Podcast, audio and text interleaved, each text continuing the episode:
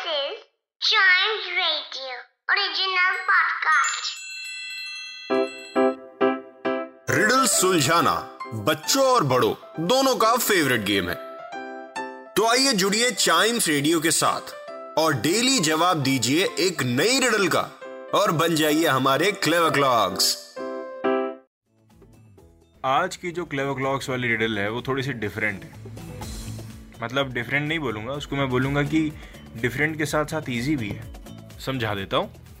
My first is in chocolate but not in ham ये word की बात हो रही है कि जो वर्ड है, इस रिडल के आंसर का जो वर्ड है, उसका जो पहला लेटर है, वो चॉकलेट स्पेलिंग में वो लेटर आता है। So my first is in chocolate but not in ham my second दूसरा वाला is in cake and also in jam ठीक है is in cake but also in jam my third at tea time is easily found my third at tea time is easily found तीसरे वाले की बात हो गई. And my whole is a friend of who's often around आपके घर में जो अक्सर आप देखते हैं, यहाँ वहाँ भागता रहता है, उसके बड़े ही क्लोजेस्ट फ्रेंड है ये। क्या चीज़ है ये, बताइए।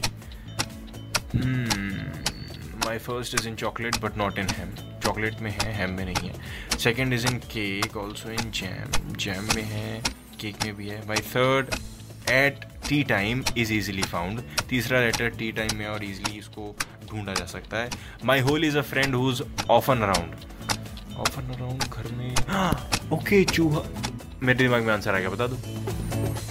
A cat I am talking about a cat वो इस रिडल पे एकदम फिट हो रही है।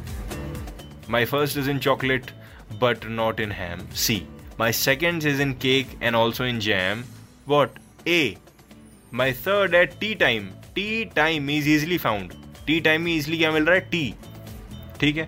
And my whole is a friend of who's often around और ऑफन अराउंड हमारे घर में कौन होता है? Exactly mouse so yes it's a cat ऐसी ही रिडल आपको मिलती रहेंगी एवरेज भी मिलेगी मीडियम भी मिलेगी हार्ड भी मिलेगी इंटरमीडिएट लेवल की भी मिलेगी, लेकिन उसके लिए आपको क्लेवर क्लॉक्स सुनते रहना पड़ेगा।